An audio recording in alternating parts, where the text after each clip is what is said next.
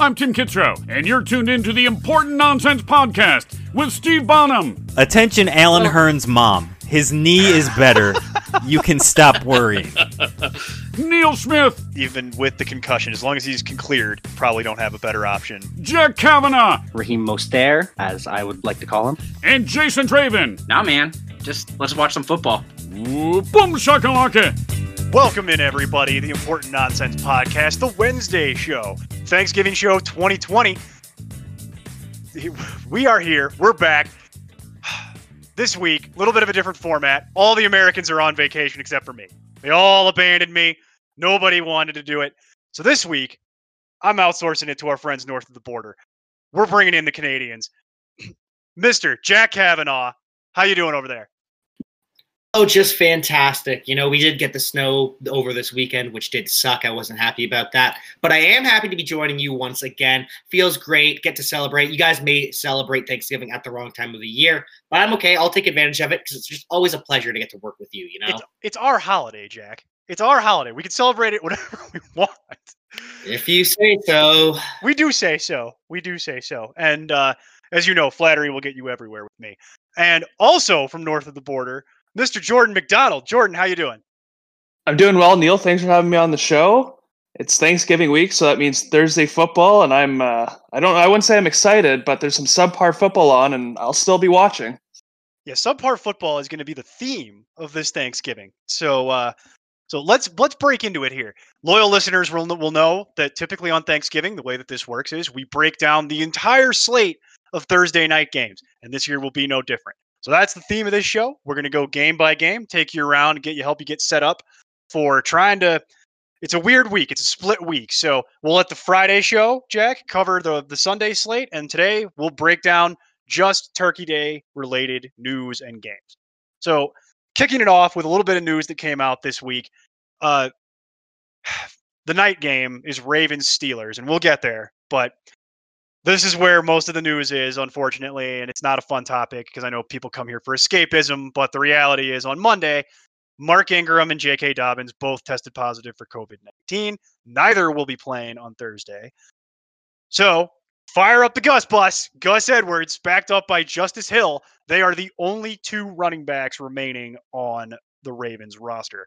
We'll, we'll take a deep dive on them when we actually do the proper game breakdown.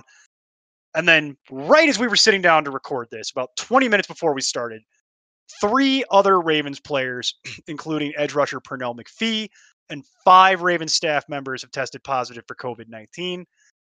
Adam Schefter is reporting that if there are any more positives, that the game may functionally be canceled. So that is unfortunate, as we know, and uh, we'll talk about that properly when we actually get to the actual game breakdown here at the end. Uh, another piece of news, just real quick: DeAndre Swift uh, missed last week's game with the concussion. He is still in the protocol. Uh, on yesterday, he was listed as a non-participant in practice, which is an estimate, estimated practice report. And today, Tuesday, he was actually uh, listed as limited. So that's good. He's trending in the right direction. He is still not a certainty for Thursday, but the Lions will take any help that they can get. Uh, Kenny Golladay, the other player to note for the Lions, uh, listed on Monday as limited on the estimated report, but downgraded on Tuesday to a do, did not practice. And I'm concerned personally that Kenny Golladay will not be making it uh, to Thursday, which is unfortunate. But let's let's break this down. First game, Houston Texans, Detroit Lions. Let's start off with the Houston Texans, and then we'll circle back around to Detroit. Both of these teams obviously will be playing for something. Houston is going to play every game for the remainder of the year due to Bill O'Brien's unique idea and trading philosophies that ultimately get him fired. And Detroit will likely be doing the same thing because Matt Patricia is coaching for his job. But let's start on the Houston side of the ball, gentlemen. No Randall Cobb. He's going to miss with the foot injury. Kenny Stills, limited with the quad injury. So the target share at wide receiver is going to be consolidated between Brandin Cooks and Will Fuller. So, Jack, what do you prefer, Brandin Cooks or Will Fuller? Well, so overall, I am starting both. I'm starting Deshaun Watson, and I'm going to profit. And I'm not even against playing Jordan Akins if I have to. He went for over 80 yards last week, But to your initial question, it's got to be Cooks. Ever since they fired Bill O'Brien, Brandin Cooks has 50 targets. That's four mo- more than Will Fuller has. He has 37 receptions. That's eight more than Will Fuller. And Brandin Cooks has 496 yards. That's 62 yards more than Will Fuller. The only category that Fuller is beating him in is touchdowns, which we know is super fluky. He's got a four to three edge there. And so credit to our boss, not yours, Neil, but my boss at nonsense underscore Steve, Steve Bonham, who's not with us today, but he nailed it in the preseason that Brandin Cooks would be the wide receiver one of the Houston Texans. And it's indisputable at this point. That being said, though, it's still the Lions. They're both going for over 100 and at least a touchdown against the Lions. They're so, so terrible on defense. I'm sure if you asked him, he would tell you he's my boss. Not actually accurate, but I'm sure that's what he would. Jordan, same question to you, my friend. Brandin Cooks versus Will Fuller. What do you think? Playing both? Yeah, um, I, I play both just because the Lions are not very good. And just to touch on it, Kenny Stills limited practice might might play this week, but it's still up in the air. So we'll see if Keke Coutee can make an impact. He got his first targets last week. It's the first time since week two, so maybe not enough to start him. I wouldn't advise anybody to do that. But I also agree that I would rather have Cooks. If I had to choose between one of them, I would choose Cooks because he has seemed to establish himself as Watson's favorite target. And yeah, his production has skyrocketed since Bill, Bill O'Brien has been fired because besides last week, he has seen at least eight targets in each week since Bill O'Brien has been fired, which was week five. As for Jordan Akins, you know, it, it was optimistic to see that he had five catches on 83 yards. That's pretty good from the Texans tight end spot. That has pretty much been a wasteland for as the longest time. Not willing to risk it though in this game because I don't want to burn my tight end spot that early in the week. But if you're desperate enough, you can go ahead and do that. But you'll probably be praying for a goal line touchdown because you know lightning doesn't strike twice. Let's talk about that for a second because you brought it up, and we'll circle back to tight end here properly. But for me, uh, I actually have Fuller ahead of Cooks this week, just because if you're looking for the big play type of thing, I'm still going to ride out Will Fuller. To be honest with you, I've got them both in the 20s, so in my I'm more in alignment with Jack. If I'm picking between the two of them, I lean Fuller for one more week still. Detroit's defense, uh, especially their secondary, is a Travis mockery, and I'm playing both. They're both functionally wide receiver twos for me. They're in that that that mid 20s type of neighborhood. Uh, but just a general philosophy thing here before we move into into Texans tight end for a second. Do you guys have any hesitation starting guys on Thursday for the Thanksgiving slate? Because I know Thursday we usually downgrade guys a little bit, just in general for the Thursday night game because they get a short week. Do you do the same thing here with the Thursday night games in general? Like typically, yes, we do. However, for Jordan Akins, he is playing the Lions. It means he gets Jahlani Tavai, one of the worst linebackers in the league, 250 pounds, runs a four and nine. I don't understand why that's what Matt Patricia goes to, but he can't hang with a tight end like Jordan Akins. He can't hang with anyone. Neither can the safety they drafted last year, Will Harris. So, yes, you are right in theory. However, in this one practical sense, Jordan Akins is not the worst play at tight end. Okay. Yeah, and as for me, I I usually you obviously you play your studs. So if Kenny Golladay plays, you, you have to play him. Guys like that. But the the low lower key guys, the guys that you're like, oh, it's got a good matchup if this goes right. I'm a little hesitant because yeah, you, you might ruin your week just because of just you playing at a guy who has a chance, not will actually see the production that you want to see him in. So that's just me though. If, if you want to go ahead and, and play a guy like that that isn't really seen as a as a fantasy stud, then that's your choice, and you can live with the results, good or bad. That's fair. That's fair. As we always say, it is up to you to make your own decisions and manage your team. Make decisions that you can live with. Uh, Kahale Warring was activated from IR at tight end for the Texans. Keep an eye on that for Dynasty. But for the purposes of this game, for redraft, which is always the theme of this show, uh, it's Jordan Akins if he's healthy. If not, it's Darren Fells. And I actually agree. I think I would be interested in playing Akins depending on what my other options are, just mostly based on the idea that tight end is an utter wasteland. There are three good options, maybe six, three other ones that you might feel okay about. And then you get to past that, and literally it's all coin flips from there. But the reason that I would be a little bit interested in Akins is because he's been developing that chemistry uh, with Deshaun Watson when he's on the field. And additionally, He's been getting some red zone work, which you love to see. But also, it's to Jack's point. Matt Patricia is a fraud. Okay. You want to know how I know that? Because he wears a pencil behind his ear but uses a laminated play sheet. That's a con man move if I've ever seen one, right? Like we can all agree on that. Con man, con man. Oh, co- complete con man, completely conned the Lions ownership and com- completely conned the brass. And if they don't win on Thursday, I think it's pretty safe to say he is going to be fired because I don't think they know if it'll officially mathematically eliminate them from the playoffs, but they'll be like three or four games behind everyone else in, in the NFC at this point. So they brought Matt Patricia in to make the playoffs, and it's not going to happen. So you got to fire him when he doesn't make the playoffs. They Lions fan deserves this. Just give them the Thanksgiving gift that they want. Fire Matt Patricia. Yeah, fun fact. I mean, if if Matt Patricia won the rest of his games and then went 16 and 0 next year, he would still be half a game behind Marvin Lewis. Lovely. Just so lovely. there, there you go. That's that's what it. That's what that should tell you. Pencil behind the ear, laminated play sheet. No, no. This needs to. This this this charade needs to end. We all can come to agreement. We are not even talking about the. We haven't. We can't even stay on the Texans. All right, let's round off the Texans here with what I think is the most intriguing topic because it was a hot, hot waiver ad and it really hasn't panned off until now. You got that 18 a couple weeks ago, and since then, very pedestrian. Do, do either of you trust Duke Johnson? like no, absolutely not, but a little tiny bit because Matt Patricia is a fraud and because it's Lions. No, overarchingly no. The thing about Duke is in the first game without David Johnson, played 94% of the snaps, handled 100% of the carries. That was all great. He ran 26 routes. CJ Prosise, he only had two routes run. Didn't matter at all. In the second game, though, Duke played only 77% of the snaps. CJ Prosise, he gets in there for 24%.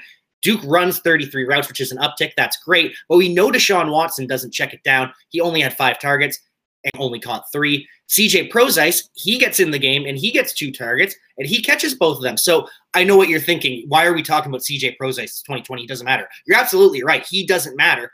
But the problem here, once again, we're seeing in real time, a coaching staff is deciding that Duke Johnson isn't the answer. He's not an RB1. We saw it with Hue Jackson, saw it with Freddie Kitchens, saw it with Bill O'Brien. Now we're seeing with Romeo Crennel. The only head coach to give Duke Johnson 100 plus carries was Mike Pettine in Cleveland. He's a defensive coordinator and a bad one. So, yeah, I'm, I'm sorry. I love Duke. I wish him well, but he's not the answer. I would argue that all of those names are pretty much coaching failures, with aside from Romeo Crennel, but he's really only had success as a long-term DC. Uh, Jordan, Duke Johnson, yay or nay? Yeah, I'm also going to say no, but the Texans are playing a team whose rush defense is almost as bad as theirs. Like the Texans give up the second most fancy points running backs, and Lions give up the first. Yet both these backfields don't seem to be fancy relevant, especially if Swift doesn't play. If Swift plays, it's a different question. Don't get me wrong. So if you're really desperate at running back, I, I could justify playing Duke, but this Texas run game has been obsolete all season, and there's no guarantee it will work out despite these circumstances. So if if it's a hope and a prayer for that one, if if that's my answer.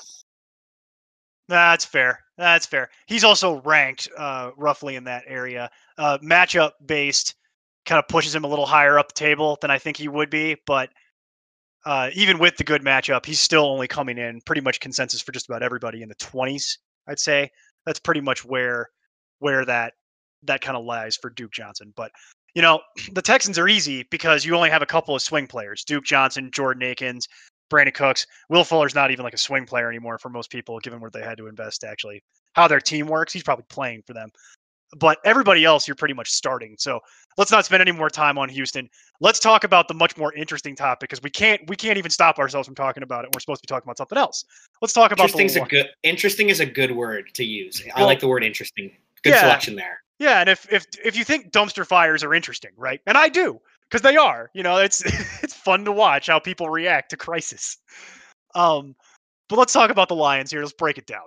Kenny Golladay missed Tuesday with a hip, as we mentioned in the news segment. It is very unlikely that he is playing in this game. However, if Kenny Golladay is playing for the Lions, he's playing for you. He's too good to be sitting him down. I doubt you have better options unless your team is stacked in some way. DeAndre Swift got in that limited practice. You love to see it. We as a show and as a website, very excited about DeAndre Swift moving forward. I think it's easily fair to say that.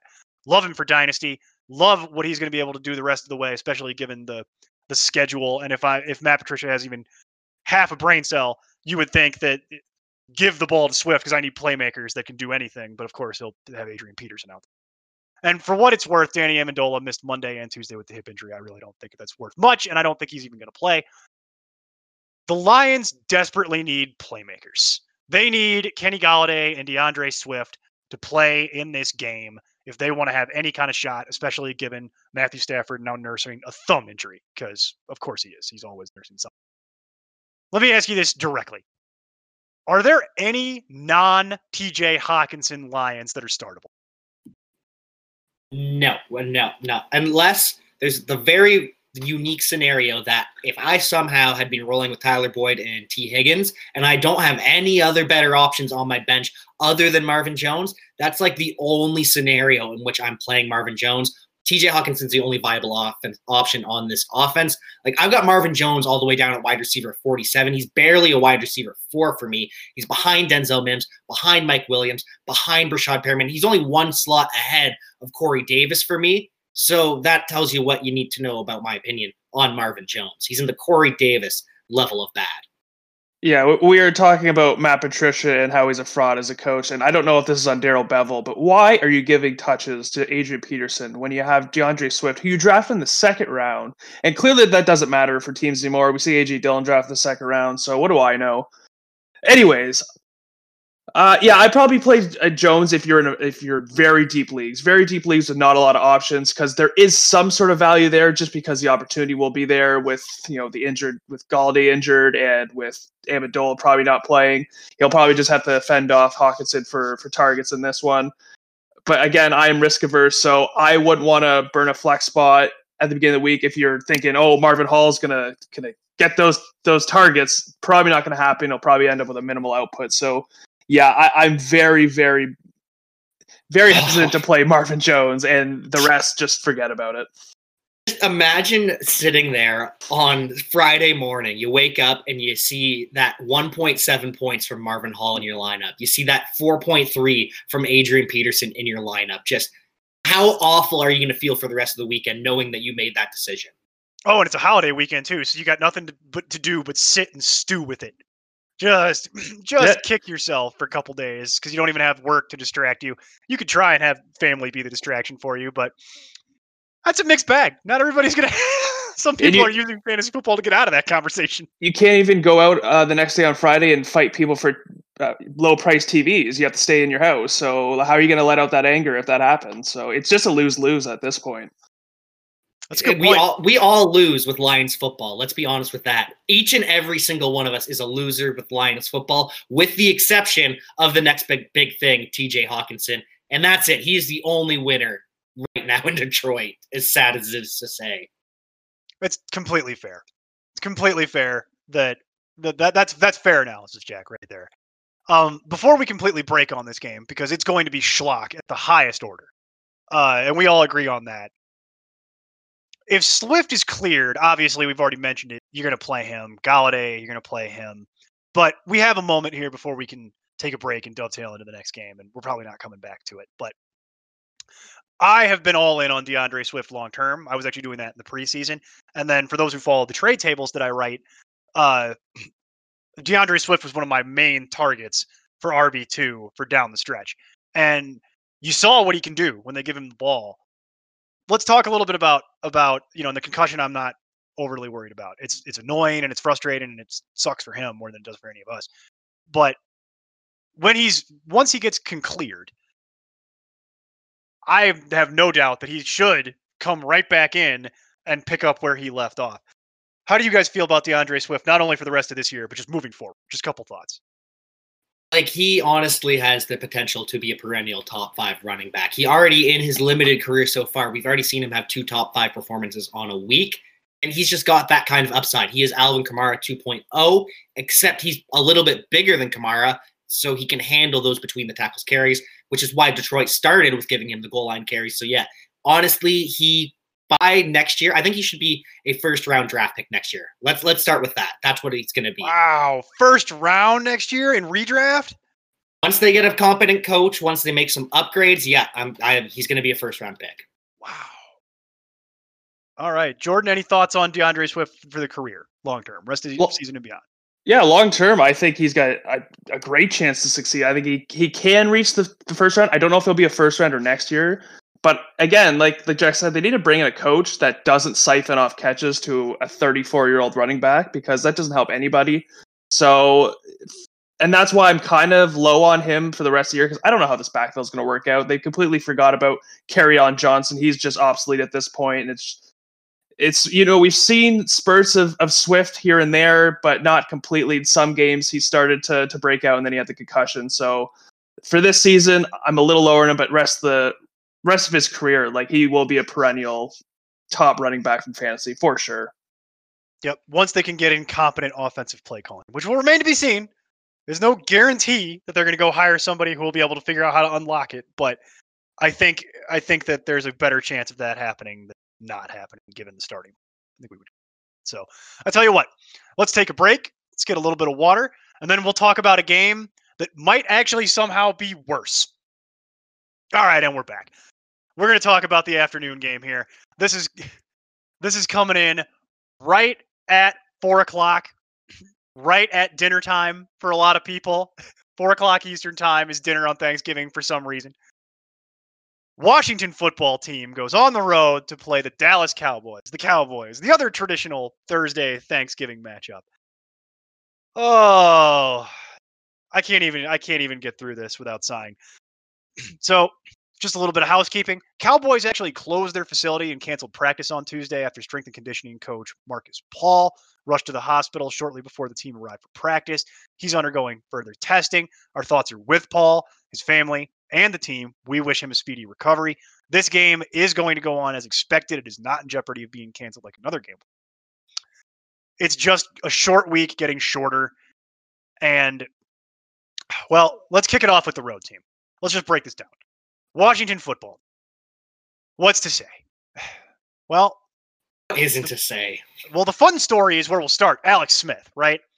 What a what a what a great real football story, right? Just gruesome leg injury.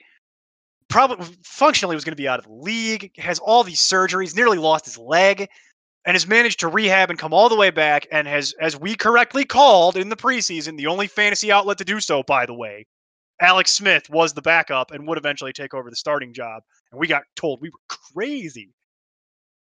Already happened. Weirdly, the last two, not counting last game, but the two weeks prior, Alex Smith had put up back-to-back 300 yard performances, which was which is not Alex Smithian. We got a lot of tape on the man. That is not his normal stat line. Last week he kind of came back down to earth, but this matchup against the Cowboys, let me just ask it point blank. Alex Smith, worth streaming? Like how do you not love a guy who has his hamstring in his shin because of surgery and that's what he's been able to come back through? However i don't completely love it as a streamer same time you know how some of these leagues get you get late in the year, people start hoarding QBs, you're left scrambling. So I have Alex Smith as a QB 20 this week, behind Ben Roethlisberger, who we'll get to later, but just behind Carson Wentz. And that's only because Carson Wentz gets Seattle. But I have him again ahead of Kirk Cousins, who I expect Dalvin's going to run over the Panthers. And I have him ahead of Matthew Stafford, who I'm fading hard this week with Golladay and potentially Swift out. So the Cowboys, cornerback two, Anthony Brown, he is expected to be out with ribs. They're already missing their cornerback one in Trevon Diggs, which means Terry McLaurin's going to get Chidobe Awuzie, who in three games, he's allowing 75% of his targets to be caught, 146 yards and two TDs in just three games. Or he gets Jourdan Lewis, who the Cowboys drafted in 2017, and they've been spending four years hiding because he's been terrible. So no, and before anyone mentions it, I don't care that Terry McLaurin was limited Thursday with an ankle injury. Don't care at all. He's a top seven lock at receiver right now. And because of that, there's upside with Smith because this defense is so bad, because it's a Thursday game, they didn't have time to prepare for him. So yeah, back end QB two, and you could end up playing him in some some leagues. And realistically, you could convince me to put him ahead of Carson Wentz because he stinks. Yeah, I agree with the the Carson Wentz hate, and I, you know, I love me some Terry McLaurin. That's just going to help Alex Smith out. But I don't think he's the worst guy you can play. The Cowboys give it the tenth most fancy points to opposing quarterbacks. So if you're somebody who needs to replace Joe Burrow, or you want to move on from Wentz or another guy that isn't playing as well, then yeah, I think Smith's a suitable option. The performance against the Bengals wasn't ideal for his fancy stock, but like you said, Neil he was on a steady pace the previous two games. He's kind of playing from behind in those games, which helped him. But I think that this uh, this game will we'll kind of see the same thing because I think it'll be competitive on both sides. Because if you guys didn't know, whoever wins this game is going to be atop the AFC uh, NFC East. So that's something that we we probably should be talking about if you guys want. But I really don't No, want to. I I don't really wanna don't talk- want to. I, I, I Thank you, Neil. Thank you. we're we're going to have to at some point. To your point, but I don't. Do I want to? No, no, I don't. That is. I'll- yeah, sorry about that. But I'll end off with this. This week, there's no teams on bye, so nobody will really be scrambling for a fill-in unless those guys I aforementioned looking for people to replace them. So hopefully you can scoop he's available if you need them. that's kind of where I lined up with it, Jordan. Was was you know if I'm scrambling to replace Joe Burrow, that was the exact name I was gonna. I was if I didn't if we didn't already touch on it, I was gonna literally serve it up.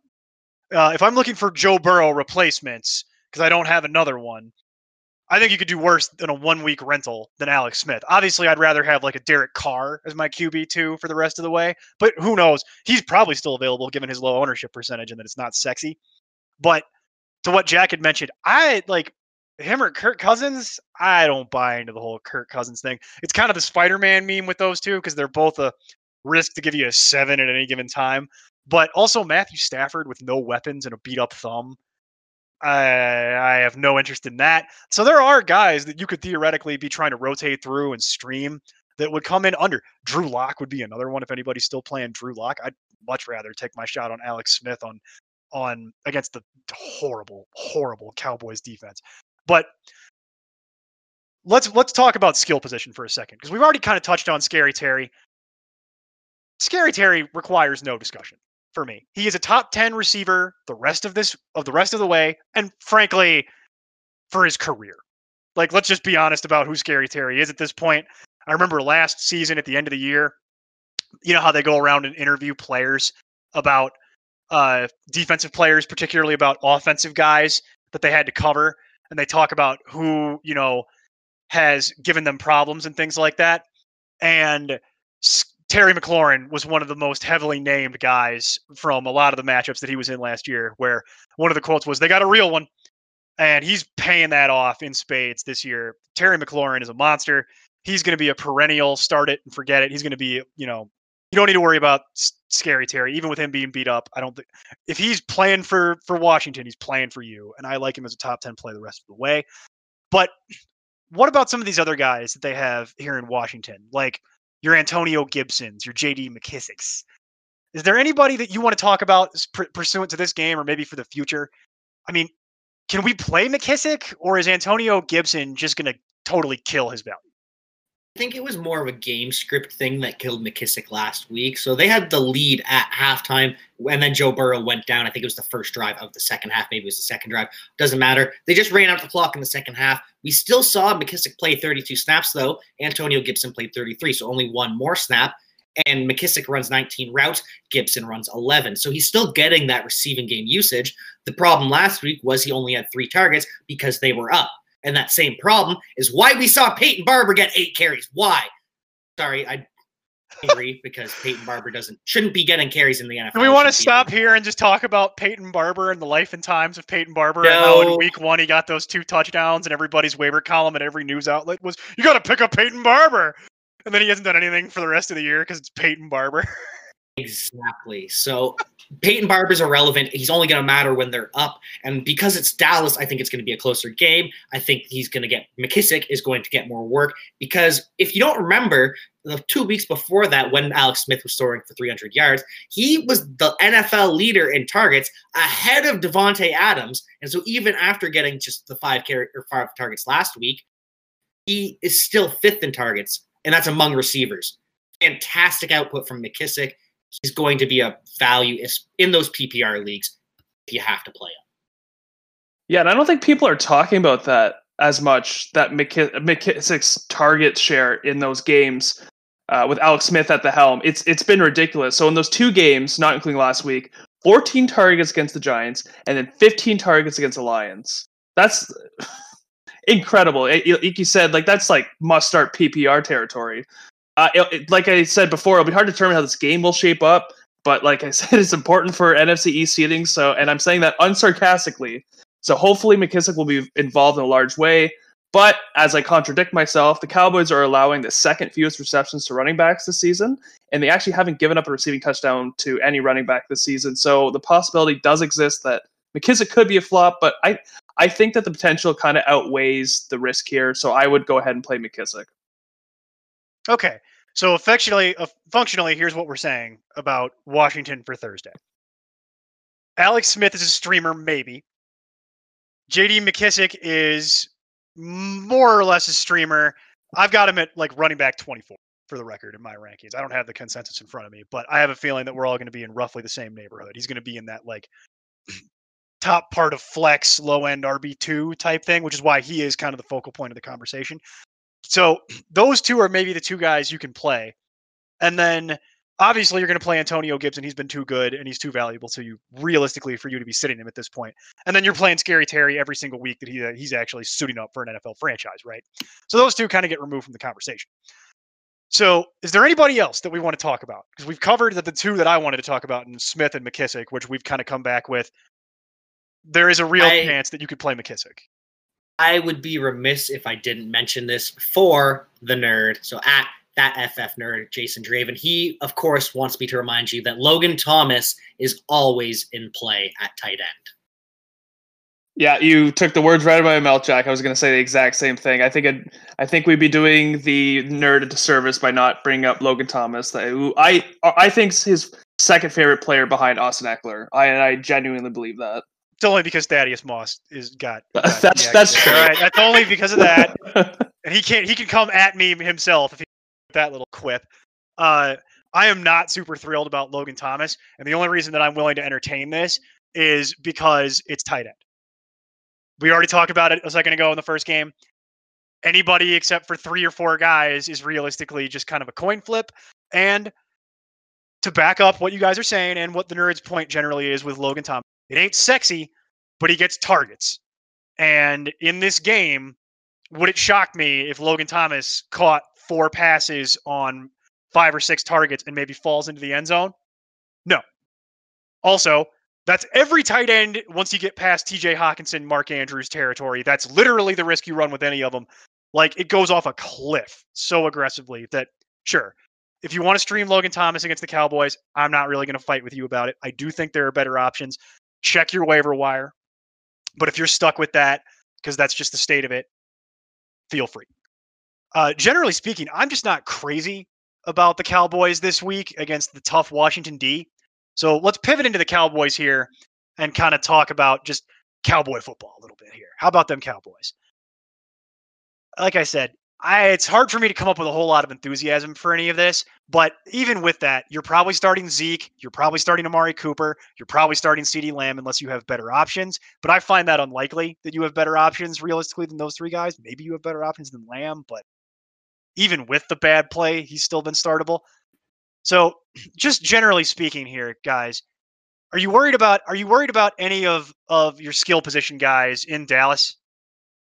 I really was worried about Zeke, but then after the last two games, the one where they had Garrett Gilbert double G running, it was fun- looked functional enough, and then they had Andy Dalton after the bye. That looked a lot better too. So now that they are actually running an NFL offense, I believe in him. He's back to like the top 10ish guy. You probably have to play him. I'm no longer actively fading him like I was before. And for the receivers, in the two full games that Dalton has started, so we're not counting the last time that they played Washington when he got hurt. Amari Cooper, he has 17 targets in those two games. CeeDee Lamb, one less, he has 16 targets. Amari Cooper, he has 13 grabs. CeeDee has 11. The big difference here Cooper has 160 yards. CeeDee only has 98. Both have a single touchdown because we know the Cowboys offense isn't scoring a lot of touchdowns. But because Cooper's got the clear lead in yardage and he is seeing more targets and more receptions, we do have to roll with him. I'm not fully out on Lamb, and it's only because he kind of seems like a better version of Tyler Boyd with Andy Dalton, where he just gets fed those little dump offs and eventually those will hit. Because we've seen it hit with Tyler Boyd, and so Lamb is Fair. infin- infinitely better than Tyler Boyd. So Fair. there's that ho- little strand of hope there. Michael Gallup, he's completely useless. Four receptions in two games on 11 targets, mind you. And then we have, yeah, it's bad. And then we have Dalton Schultz. He has 10 targets and eight grabs, but only 60 yards and a TD. So he's like a poor man's Tyler Eifert in this situation. And it's not good either because Dalton's ceiling is so li- limited. Yeah, and I got a bone to pick with you, Jack, because I haven't had a chance to talk to you. But in the preseason, you were the one who convinced me that I was too low on Michael Gallup, and I will be expecting my apology edible arrangement oh, whenever Oh, you I am get around so sorry. That I was so wrong. You know, I I had I had the logic behind it, and I I'm right in the sense that he does make those explosive downfield plays. Well, you sweet talk me. You I sweet was talked me wrong in how often Dak would And- look at him. I thought that CeeDee would take some time. Well, and then Dak goes away, and Dalton's just hucking it to him. And I'm like, oh, I've seen Andy Dalton do this before. He finds a guy he's comfortable with and just locks in on it. Like, look at all those AJ Green seasons, right? Where he just throws it to him. Doesn't matter if he's covered. And he was doing it in that first game before he got hurt. And he got like five targets in that game. And he dropped Yeah, three of them. He they, it- they were on point. He dropped them. Like, and he's take more drops. It's so bad. And yeah, we apologize for Michael Gallup on behalf of I Michael Gallup. I sincerely apologize. That, that is one of our, our it's a more under the radar type of blunder because you weren't alone believe me we were there were a number of us who were who were on that that bandwagon because it was going to be Dak and our apologies even with Dak he was useless uh Jordan is there anybody you want to talk about on the Cowboys anybody Um, I mean, Jack kind of summed it up nicely. Like we know Amari Cooper will get his, and so will CeeDee Lamb. And it seems like D- Dalton Schultz is a better option over Michael Gallup right now. So if you if you're still playing Michael Gallup right now, I don't know what else to tell you. well you're out of the playoffs Oh. if you're still playing Michael Gallup by now Yeah. that's, that's over Yeah. uh Uh, there is so little to talk about in this game. Look at how quickly we got through this because it's NFC East football. Catch the fever. The- Jordan, I I can't believe this is you've brought it up. I can't believe this is like determining playoff seed. Yeah, one of these teams are going to be four and seven and leading their division. I can't believe that, unless unless it ends in a tie, which uh, would just sum up NFC East football in 2020. It really would. Actually, I'm kind of rooting for the tie now that you bring it up. Now that's officially what I'm rooting for. I hope it's a tie. That'd be great just to throw gasoline on this whole nightmare. Uh, this game, folks, I'm I'm I'm sorry if that this will be happening during mealtime because it means that you guys may actually have to have a conversation while you're eating because this is not going to be pretty. It's going to be an ugly, ugly game. I'm not expecting much, and what I am, like I said in the middle of this, sandwiched in there, worried about is Washington's defense is the truth. Does anybody want to talk me off that? Because I don't see how you're going to. Washington's defense is actually a couple players away from being like a legitimate top five, like running type of defense. And just like on aggregate, they're really solid. And that front seven is disgusting. I'm really concerned that Andy Dalton gets killed again in this game because that O line just sh- proved last time they couldn't stop it. Yeah, they I mean, they moved Zack Martin to right tackle because they're so depleted. It seems. I, I agree with you. This this football team defense. I hate I hate the football team name. Uh, that's a, why we refer to them as either the R's or the Riveras Yeah. typically I- internally around here. I've actually been calling them the Washington stupid names, but that's just me. That works too. But- But no, you're right. Like it seems like it's been a, an underrated storyline that they are very good against the pass. Like I, I'd have to look up the numbers right now, but they're like at least in the top five for uh, most yeah most passing yards against, or at least sorry, at least part passing yards against. So yeah, and Jack Del Rio. I knew when Jack Del Rio came in, I was like, that is a solid guy to have leading your defense with Ron Rivera looking looking over that. Like they have the pieces in place. It just the offense needs to get a little bit better for the defense to start working out. But yeah, this team has a has potential. That's for sure. Not something that I thought we would be saying when referencing Washington. They have potential. All right, folks. I think we've beaten that to a bloody pulp for a game that frankly isn't worth that much time. We're going to take a short break. We're going to come back to break down the nightcap, by far the most interesting game of the Thursday slate. Our friends at Monkey Knife Fight combine the fun and excitement of Vegas with DFS to make the ultimate daily fantasy prop game. That's right. And there are three ways for you to play stat shootout, rapid fire, and more or less. In Stat Shootout, you put together a two or three player team that'll accumulate the most of whatever stat type you've chosen to play, like touchdowns, total yards, receptions, etc. Then you choose one of the three target goals for that stat. If your team exceeds the chosen goal, then you win. And the higher the target goal that you choose, the more you can win. So if I choose a three man team for touchdowns, I can set the target at one and a half touchdowns to pay out one and a half times the entry fee, or I can go big with a target of three and a half touchdowns to pay out 15 times the entry, I mean, obviously, you go big or you go home. obviously. Then there's rapid fire, where you select your team by choosing the highest scoring player in multiple head to head matchups of statistical categories, like who has more receptions this week, Michael Thomas or Julio Jones. Each contest will tell you how many matchups you need to get right in order to win, but again, more risk, the higher the reward. Sure, I mean, I only need to get two out of three matchups right to win one and a half times my entry. But if I can get five out of five, I'm looking at that 15 times payout again. You can buy me a lot of Jonnu Smith jerseys with that money, Neil. You sure can. Finally, there's more or less. Just depending on the contest, you'll be giving two to six players and their statistic targets for the game, like Cam Newton with 233 and a half passing yards against Miami. You have to decide if that player will get more or less than that target. But just like the others, more or less increases the payout the more risk you take. However, it offers the highest return as well. So you can go two for two to get that basic one and a half times payout if that's what you want to play. But if you've got the nerve, you can attempt to go six for six and hit the 30 times payout. So many Jonnu jerseys. Well, the only thing better than winning money from Monkey Knife Fight is getting money from Monkey Knife Fight for free. Oh, do love the free. Just go to Monkey Knife Fight to sign up for a free account. When you make your first deposit, use promo code NONSENSE. That's promo code NONSENSE. And Monkey Knife Fight will match your deposit up to $50. This is literally playing with house money, guys. So go to Monkey Knife Fight and use promo code NONSENSE, N O N S E N S E, and get in on the action this weekend.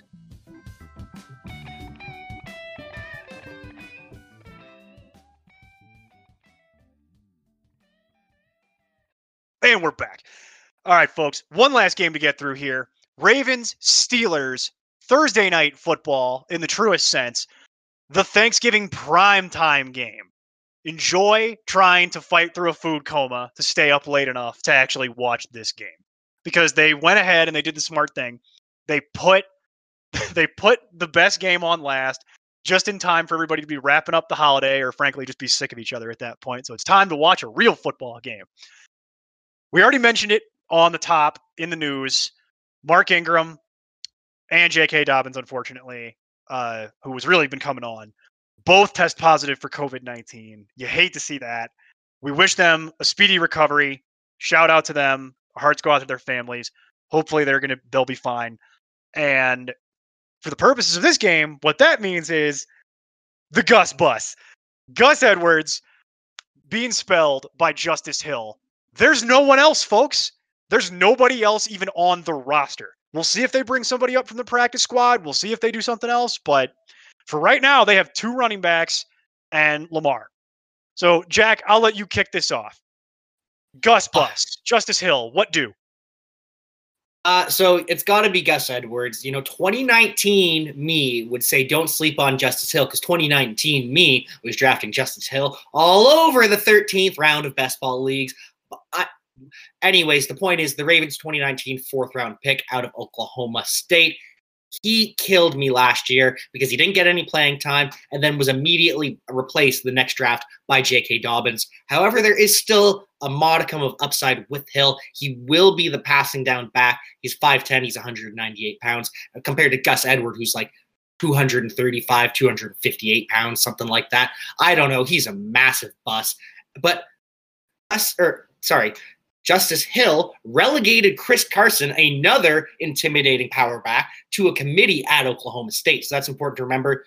But either way, it's going to be really tough sledding against the Steelers. So I don't know if I fully trust Edwards at all against the Steel Curtain. And I definitely don't trust Justice Hill. I just hope I see a little flash or two to give old me a little bit of hope.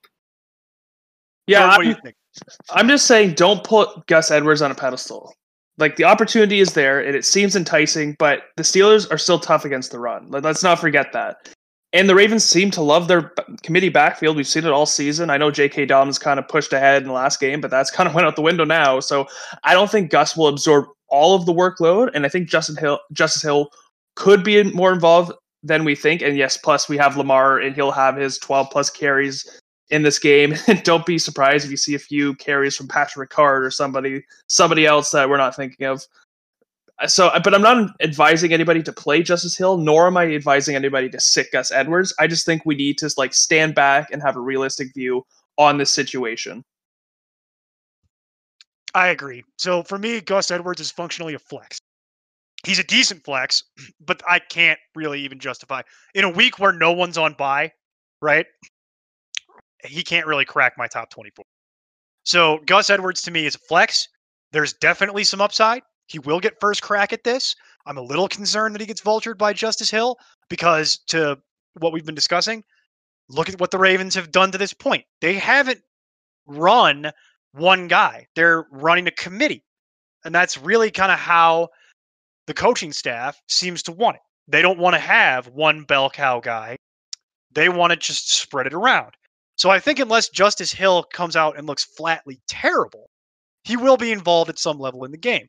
That being said, Justice Hill for me is not startable even as a flex. He is not a waiver claim. He literally just exists at this point for the purposes of this game to siphon value off of Gus Edwards, right? So Justice Hill for me, you don't even need to waiver claim it. He goes right back to irrelevant here in like a week or two. Don't waste your time. Gus Edwards, on the other hand, is probably going to be because as we record this a day early because of the holiday, it is Tuesday night and people are looking at setting their waivers. I would be shocked if Gus Edwards is not the number one waiver claim. Right? Am I insane? Anybody want to tell me I'm insane? It's going to happen. It doesn't need to, but it will. That's my point. It's I'm just dealing with like what's going to happen, right? Like it's not even what's most likely to happen. It's look at your other options. I guess maybe if uh, Salvon Ahmed was still available, I might want to take a. Sh- I, I personally would probably rather have Salvon Ahmed uh, over Gus Edwards. Anybody want to tell me I'm crazy about that? And no, I won't because they're playing the Jets, and I mean, you play play all your skill players against the Jets. That's what I've learned. Exactly. It re- high level analysis right there, right? Like it's not paint by numbers at all, but it's so accurate. The Jets couldn't the Jets couldn't stop anybody if they wanted to, and they're not going to. So Salvon Ahmed, I'd rather have, and he's a potential waiver claim. But that's kind of my point. The fact that that's even a conversation tells you what you need to know about Gus Edwards. So for me, he's a flex, and then also layer onto that, while Salvon Ahmed will be playing a division game against the utterly just dreadful Jets. Gus Edwards is going to be running against that Steelers uh, front seven. Nobody wants that. No, no, no, no, no. I do not like that. I do not like the idea that it's going to be replacement level Gus Edwards running against an incredibly scary run defense. And frankly, it's a game I expect the Ravens to be trailing. So I don't know how you guys feel about game script in this one. But let's talk about that for a second. I'm expecting the Ravens to be trailing in this game, making it difficult for Gus Edwards to really like get any traction in the proper run game. So for me, this is about dining out on pass catches, which he may get, which is why I have him as a flex. But that's that's kind of how I'm reading this. Does anybody have any kind of pushback for me? I'm guessing no. No, not at all. Especially because the Steelers' defense is so fearsome. Like it, it's hard enough running on them at all. The Ravens' offense just struggled in general. So it's going to be all about the passing options. Except the problem with this, and I'm I'm going to get jump ahead here, but no, yeah, go ahead, go ahead. We're segueing now. Now we'll just segue directly. In- but you you got to be about the passing game, but you can't be about Hollywood Brown at all. He hasn't shown us anything as of late. He was outproduced by Dez Bryant last week, and Dez Bryant hadn't caught a pass in an NFL game since 2017. That's ridiculous. So, not to mention over the last four games, Willie freaking Snead has out targeted Hollywood 24 to 16. Snead has 11 more receptions and 175 yards more. And Willie Snead's not good at all. Like, don't even don't add him into it. It's a waste of your time.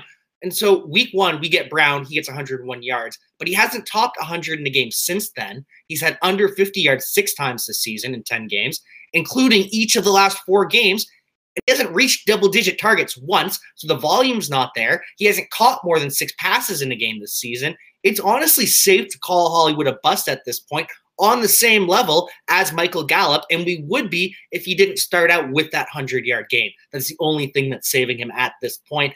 And you look the last time the Ravens faced the Steelers, Hollywood had a season low with two targets. And no, he was healthy for that whole game. He only got two targets at the very end of the game, the very final drive. He had two targets in the end zone, and he caught one of them for a three yard TD. So even then, that wasn't enough for double digit PPR points, which he's hit four times this season. He is a bust in fantasy and probably a bust in real life. Oh, that was quite the passionate rant about Hollywood Brown there, Jack. It's- I am mad. They drafted him before AJ Brown, before DK Metcalf, before Terry McLaurin. Like, come on. You didn't What are even we doing mention here? you didn't even mention that he's been upset about his targets and he was took it to Twitter and then he had to remove it and they had to have a meeting with Harbaugh and then He he probably did got those vibes from his cousin. Yeah, I said Well, it. and then he Oh. Ooh, that- that- saucy, fighting words. saucy. I love it. But you notice how he didn't get those targets? That was weeks ago that that all happened, and he didn't change anything. So that's not. Normally, you'd say the squeaky wheel gets greased. Eh, not in the good way. he got greased by getting sent off into purgatory. But Jordan, take us through. What are your thoughts on this topic? Yeah, it seems like the only pass catcher you can trust on the Ravens nowadays is Mark Andrew, who's not even a wide receiver. Yet We we've heard about Hollywood Brown's transgressions. There's no, and then Dez. You're really going to trust Dez Bryant? I mean, he, he hasn't played football in three years. He had one game and didn't really do too much. So wait, wait and see in that. Duvernay looks all right, but again, has I haven't seen enough to start it. There's nobody, nobody on this team at wide receiver is is is startable. So and you know, Hollywood Brown's fantasy have been steadily declined each week since their bye, and it came to a head with a goose egg this past weekend. So there's no chance you can rely on Hollywood and and expect anything substantial. I agree with with all of that. That's that's why I'm glad we're having this conversation because I still see on the interwebs, and as we know, people know everything on the interwebs. People still want to trust Hollywood Brown, and I'm sorry, but as high as we were on him in the preseason, and as good as that first game was, and what a fun week it was, he just hasn't done anything at all since then, and he just he's becoming a distraction. They're not looking his way. He's getting outplayed by Willie Snead, to your point, Jack. And I will quote Steve Bonham here for a moment. Willie Snead is not a thing. I don't know who needs to hear that, but apparently people do because I'm seeing him a lot on people's waiver pickup lists and things of that nature. Willie Snead is not good, and Willie Snead is not a thing. Can I just say something? Uh, when I was going through receivers and I was talking about Dez Bryant and Duvernay, I didn't mention Boykin. I thought about Boykin, but he doesn't even deserve to be spoken about. I just did. I apologize for that. We literally just heard Jack talk about Willie Snead, and I literally forgot about him. Like Yeah. truly and honestly forgot about Willie Snead, and that's how much how relevant he is right now. Correctly so. Correctly so. You hear the name and it goes from one ear right out the other ear. You don't retain it and you just move on with your day. Because we've seen Willie Snead for years. And while he is a perfectly capable, this is why we get a lot of flack from people that like Willie Snead, for lack of a better way to explain it. And it's funny because Jack, I know you've actually interacted with the man on Twitter in a uh, in an interesting manner. We could talk about that if you like. But uh, but Willie Snead is a is a serviceable enough like actual NFL player. He is, and that's the difference. But he's not a fantasy thing. That is not a fantasy thing. Not even as a flex. Do you have any idea how desperate I would need to be to roster and play Willie Snead at flex? You're talking about like wide receiver 65 or lo- like. There's no way you're going to get there. There's a million names I would rather have that I would feel better about that have more upside and all that stuff. It's just really, I think that is the point that we wanted to drive home here, and I think we've done that. There are no Raven pass catchers at, that specifically are wide receivers that are startable. That's it. None of them.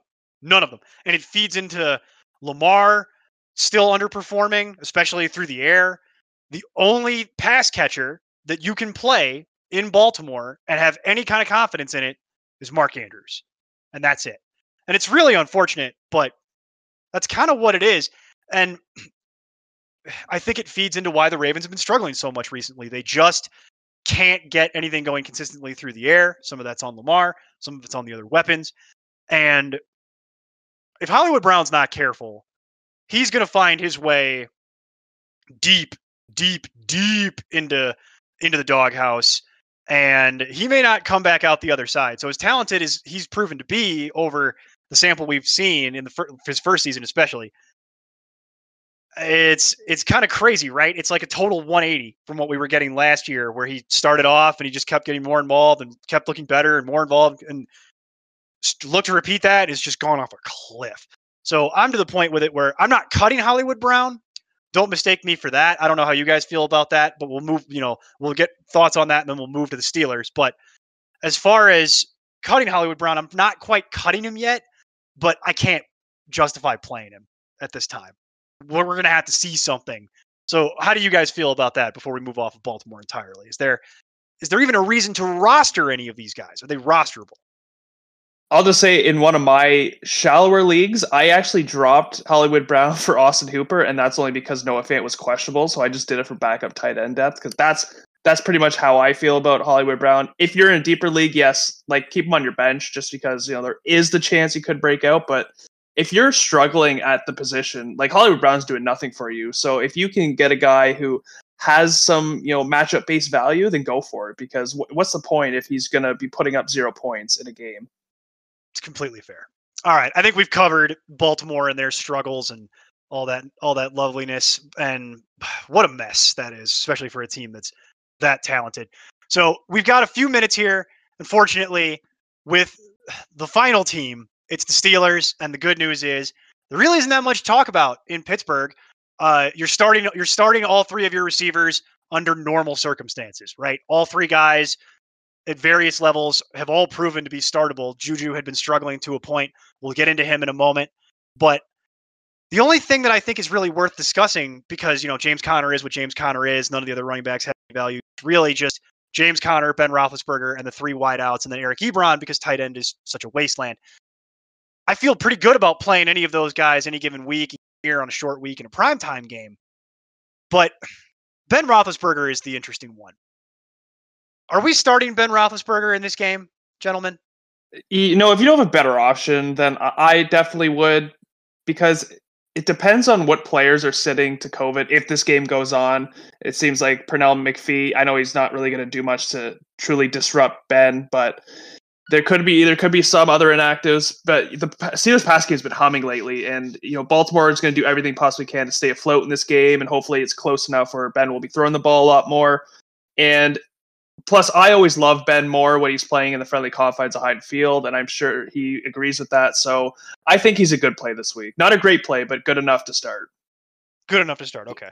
He's always going to be like a back end, like QB1 for me, like kind of in the 15 ish range where you can definitely start him. I'm just never fully in on him because the Steelers don't want him to throw a lot. They want to run it through James Conner and take it easy on Ben in that surgically repaired elbow.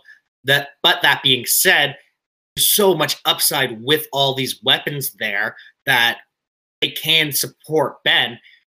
Because there's so many weapons there, I'm particularly worried about Juju Smith Schuster, especially on the short week, because he was limited Tuesday with the foot injury that popped up over the weekend, stepped on a flag, rolled his ankle. He's fine though. But this season, he's missed every Wednesday with the lingering knee injury. And I imagine he'll get that cleaned up in the offseason, be full go. But for now, he's coming on a short week. Last time he played the Ravens, you might look at it and see he tied for the team lead with eight targets, led the team with seven catches, led the team with 67 yards, and think perfect, fire him up. But remember, in that game, Diontae Johnson left early. And over the last three weeks, where we've had all three of them healthy, Juju, Claypool, and Diontae Johnson, Diontae has led the way with 37 targets. So he's seen double digit targets in all three games. Claypool, he's second on the team in targets with 29. He has three touchdowns, leads the team now 10 on the season because Mapletron is a stud. And he's seen double digits in two games in that span. Juju, he is last on the team in targets with 25. And the only time he hit double digits was against the Bengals when the other two receivers hit double digits as well. So I am all on board for team free Juju. And I'm all on board for you can't start Ben But because this offense is all about Diontae Johnson and Mapletron, it just makes things tough from what we saw back in 2018. It's a change. It is certainly a change. And I will say Mapletron is a nickname for Chase Claypool is very underrated. I'm just pointing that out because I don't know if everybody who's listening to this will know what that nickname is in reference to. But yeah. Tony Romo hates it, so well, Tony Romo can keep doing his Corona commercials and cash his large checks, and he doesn't have to like everything. So that's entirely fine. Uh, Juju Smith stepping on a flag and injuring himself is kind of a metaphor for his season to this point. Um, it really kind of sums it up how his luck has kind of broken. Uh, but real quick, Jordan, before we kind of wrap things up here, what do you think? What do you what What do you think about about starting Juju and just any general thoughts on the Steelers wide receivers? Yeah, I am hesitant just because he has been missing practice heading into this, and it seems like Diontae Johnson and Claypool are pretty much one A, one B, and you can mix that up however you want. And you know, Juju is kind of hasn't established himself as the alpha of this receiving core, so I don't know if he's worth start. I guess he is worth starting. I, I won't say he's not, but you got to kind of temper your expectations based on what we've seen and what's happened up to this point. But he could get lost in the crowd, and I think I say this every time I talk about the Steelers in a negative way, either in my articles or on the podcast. But there's too many mouths to feed uh, for the Steelers, and all of them can't be fed on a weekly basis. And especially when, and I'm sorry to bring this up, but especially when Eric Ebron averages 5.6 targets a game, that's just going to hurt everybody involved. Why would Yeah. you bring that up? Why? It- it's- hurt it's my very- heart. It's relevant. It's relevant for this offense. Oh, I know, but oh, I want to cry now. Well, we're supposed to leave people feeling good about themselves, Jordan, at the end of a show, and you've completely just pooped all over that. So now I have to figure out a way to fill, and you know, I, wa- I really appreciate the uh, the the the hole that you've put us in by bringing up Eric Ebron. However, I will totally concede that you are right to bring that up because as depressing as I find that individually, and it is. Facts are facts. Facts don't care about your feelings. Eric Ebron averages 5.6 targets a game, caught a 20 yard touchdown last week tight end is so bad that Eric Ebron will be starting for the rest of the way unless he gets hurt or something hideously bad happens. But yeah, for me, I see it probably the same way you guys do. I lowered Juju a little bit. Recently, I've been having all three of them as wide receiver twos. Diontae Johnson, Mapletron, top end wide receiver twos. Sometimes back end wide receiver ones and during the buys. And Juju slots in as a low end wide receiver two, top end to flex. For me this week, I have Juju in flex territory. Little nervous that something flares up on him during the game. And Juju, you might actually have better options. That is possible because of his struggles throughout the year to get to here. And uh, but as far as this goes, I've got I've got Ben Roethlisberger at QB twelve this week. I feel like you could totally do worse. You might as well roll it out there. Both wide receivers are top end wide receiver twos in Mapletron and Chase Claypool. Again, James Conner is what it is, and Eric Ebron is what it is. You're going to play them. If they're playing for the Steelers, they're playing for you.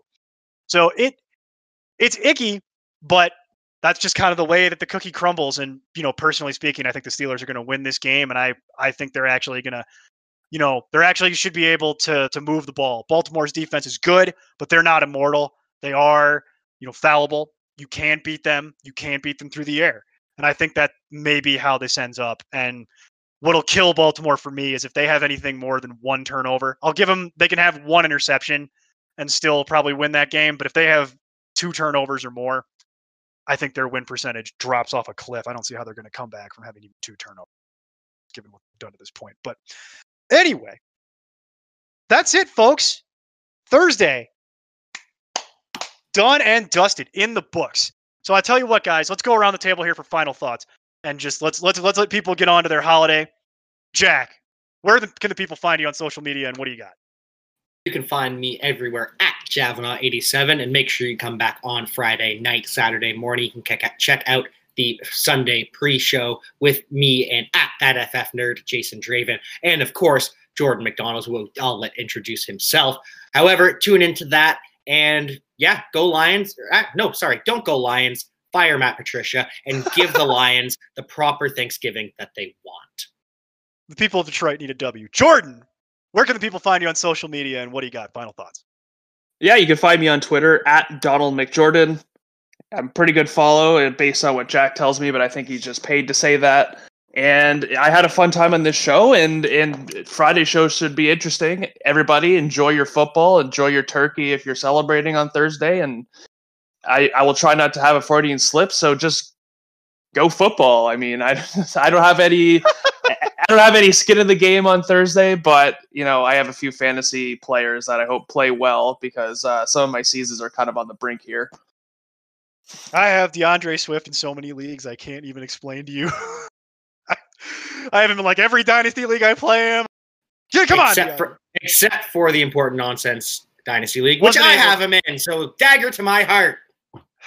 y'all don't know how to spend money in that league. Uh, we don't even have time. We're already running long on this show. We'll have to talk about that on a different day about how that league actually works and how the money gets allocated and how that actually works. But from the important nonsense family to your family, have a lovely Thanksgiving. once again, I'm Neil Smith. You can find me everywhere at nonsense underscore Neil. Come and argue with me on the fantasy life app about trades. Come and argue with me on Twitter about why all my takes are garbage. That does seem to be the theme. Feel free. I can take it. I'm the big boy. But again, enjoy the holiday if you're in the States. If you're not in the States, enjoy the football Thursday with the extended games. Hopefully they can get you can get out of work early and and uh, and kind of tune into that. Although I will say probably don't need to spend a whole lot of time or PTO or anything like that with the, the early slate.